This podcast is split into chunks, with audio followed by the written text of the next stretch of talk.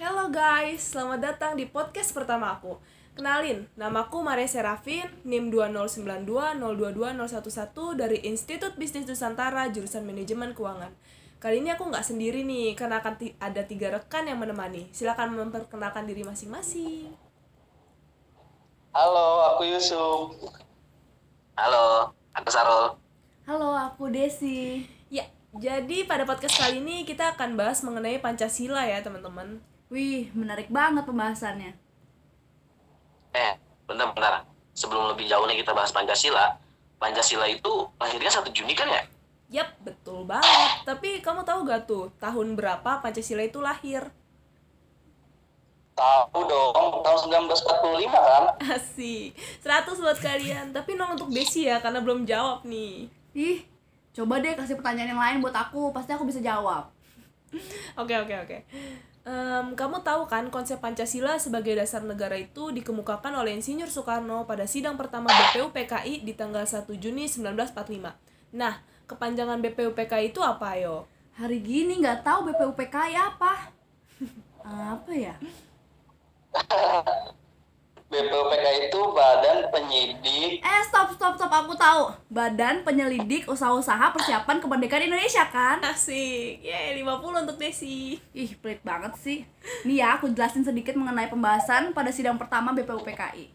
Pada saat itu, Bung Karno menyampaikan pandangannya tentang fondasi dasar Indonesia Merdeka yang beliau sebut dengan istilah Pancasila sebagai filosofis, Grokslek atau dasar filosofis, atau sebagai Weltanschauung atau pandangan hidup bagi Indonesia Merdeka gitu. Ella, itu mah kutipan dari pidatonya yang Habibie kan di 1 Juni 2011. Iya, tahu. Lumayan sih, si Betsy, Desi bisa bener. Emang biasanya gimana? Ya, ah, bener juga sih, Cup. Cuma tapi agak dikit miring kadang. Dikit loh ya, dikit. Udah udah udah daripada kalian ribut mending kalian jawab nih tebak-tebakan aku teman-teman yang lagi denger juga boleh loh ya ikutan jawab Boleh, apa tuh tebak-tebakannya? Betul, Nih. betul. siap-siap ya semua siapa yang tahu makna dari lambang bintang emas di Garuda Pancasila Aku tahu. Nih, lambang emas itu lambang perisai hitam dengan sebuah bintang emas di dalamnya mencerminkan sila pertama Pancasila, yakni ketuhanan yang Maha Esa. Bener gak? Ini akhirnya Yeay betul betul kita lanjut ya kalau arti kepala banteng di lambang Garuda apa yo ah, aku tahu. apa tuh Lambang kepala banteng dalam Garuda Pancasila itu artinya musyawarah, berkumpul bersama untuk memecahkan suatu persoalan. Karena kan bantengan atau lembu liar itu hewan yang gemar berkumpul atau berkelompok. Jadi manusia dalam berproses pengambilan keputusan harus dilakukan secara musyawarah. Begitu penjelasannya. Berarti lambang tersebut sesuai sama sila Pancasila yang keberapa tuh? Ya jelas keempat dong yang bunyinya kerakyatan yang dipimpin oleh hikmat kebijaksanaan dalam permusyawaratan perwakilan. Betul banget.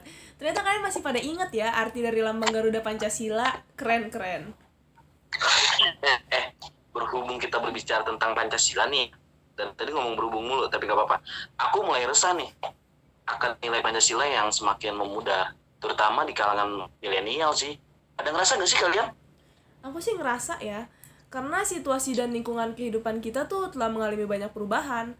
Salah satunya mengenai teknologi informasi.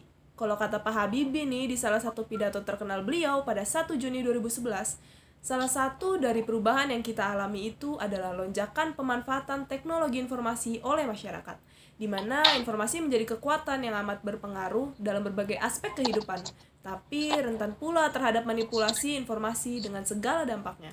Nah, aku tuh setuju sih terhadap pandangan yang Habibie barusan.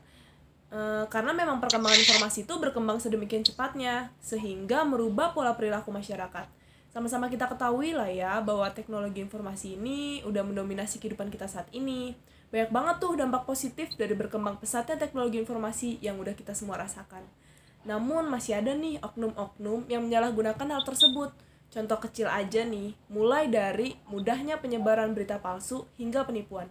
Hal ini menurutku tidak mencerminkan sila kedua Pancasila, yaitu kemanusiaan yang adil dan beradab. Iya Mar, bener banget tuh merasakan banget sih emang. Itu tuh disebabkan karena runtuhnya nilai-nilai Pancasila nggak sih dalam masyarakat kita? Bisa jadi.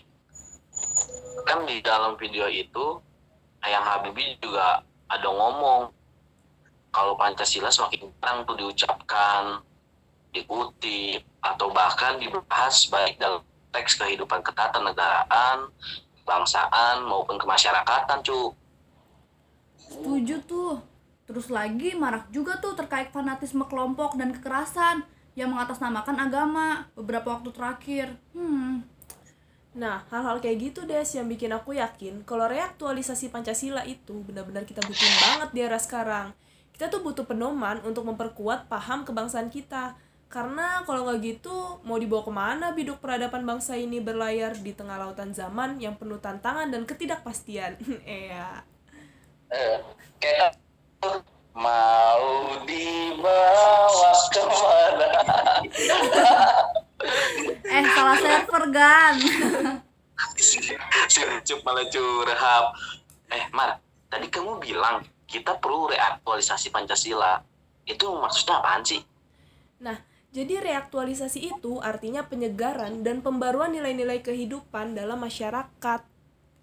Kira-kira gitu deh artinya. Jadi maksud dari reaktualisasi Pancasila itu kita perlu gerakan gitu, guna untuk menyegarkan dan membarui nilai-nilai Pancasila dalam kehidupan bermasyarakat dan bernegara. oh begitu Lah, kita bisa apa? Tuh kita kan cuma butiran debu. iya tuh bener apa daya kita yang cuma remahan roti mau bantu reaktualisasi Pancasila ke masyarakat juga susah mana ada masyarakat yang mau dengerin omongan kita Ye, nggak gitu, Bahlul. Kita coba mulai aja mengimplementasikannya dari diri kita sendiri dulu. Contoh kecil nih, kayak mengutamakan toleran- toleransi dalam menjalankan ibadah. Saling menghargai manusia dari berbagai macam agama, ras, dan suku lain. Atau sesimpel dengan menaati rambu lalu lintas, gitu kan. iya tuh benar kan kalau kita udah memulai kebiasaan yang baik dari diri kita sendiri nih bisa nular ke keluarga ke komunitas dan ke orang-orang di sekitar kita Bener juga sih, meskipun kita berbeda suku, agama, adat istiadat, dan afiliasi politik. Tapi kalau kita mau bekerja keras, kita akan menjadi bangsa yang besar dan kuat dan maju di masa yang akan datang. Gampil lah gitu doang. Untung dari kecil aku udah terlatih untuk berbuat baik pada sesama. jadi sombong amat Bagus kalau gitu Mades. Kan jadi tinggal lanjutin dan dikembangin pengamalan nilai-nilai Pancasila di kehidupan sehari-hari. Nah, untuk semua yang saat ini lagi dengerin podcast ini, jangan lupa juga ya untuk selalu terus mawas diri. Yuk kita sama-sama mengimplementasikan reaktualisasi Pancasila mulai dari diri sendiri dalam kehidupan sehari-hari. Yakin deh, demokratisasi yang saat ini sedang bergulir dan proses reformasi di berbagai bidang yang sedang berlangsung pasti akan lebih terarah apabila nilai-nilai Pancasila diaktualisasikan dalam kehidupan berbangsa dan bernegara. Akhir kata, saya Maria Serafin dan ketiga rekan saya saya Sarul Saya Yusuf. Saya Desi. pamit undur diri. Mohon maaf apabila terdapat kekeliruan dalam podcast ini. Segala saran dan kritik akan kami terima dan dapat disampaikan melalui Instagram pribadi saya @mariaserafin. Eh, at SYRL titik M. Saya F underscore ucup salah. Saya D E triple S underscore Lin. Terima kasih semuanya. Dadah, dadah.